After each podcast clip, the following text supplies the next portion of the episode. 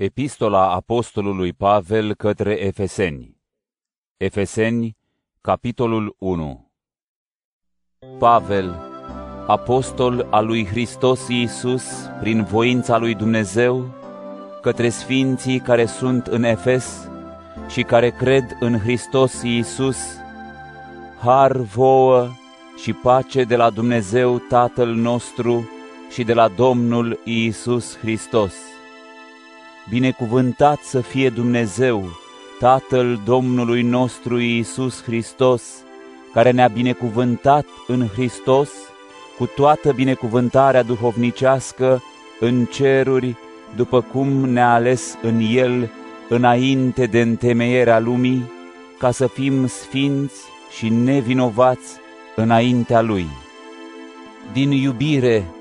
Dumnezeu a hotărât de mai înainte să ne înfieze pentru sine prin Iisus Hristos, după cum a vrut în bunăvoința sa, spre lauda slavei Harului Său, pe care ni l-a dăruit în Fiul Său cel iubit. În El avem răscumpărarea prin sângele Lui, iertarea păcatelor după bogăția Harului Său, pe care l-a revărsat cu prisosință asupra noastră, în toată înțelepciunea și priceperea. Dumnezeu ne-a făcut cunoscută, după bunăvoința sa, taina voii Lui, pe care a hotărât-o de mai înainte în Hristos, pentru a o aduce la desăvârșire la împlinirea vremurilor, să adune toate în Hristos, cele din ceruri și cele de pe pământ, în El Dumnezeu a hotărât mai dinainte, conform planului său, căci El înfăptuiește totul după hotărârea voinței Lui, să ne aleagă în El, ca să fim spre lauda slavei Lui, noi, primii care am nădăjduit în Hristos. În El și voi, după ce ați auzit cuvântul adevărului, Evanghelia mântuirii voastre, și ați crezut în El, ați fost pecetluiți cu Duhul Sfânt cel făgăduit. Duhul Sfânt este garanția moștenirii noastre pentru răscumpărarea celor câștigați de El spre lauda slavei Lui. De aceea, de când am auzit despre credința voastră în Domnul Iisus, și despre iubirea pe care o aveți pentru toți sfinții,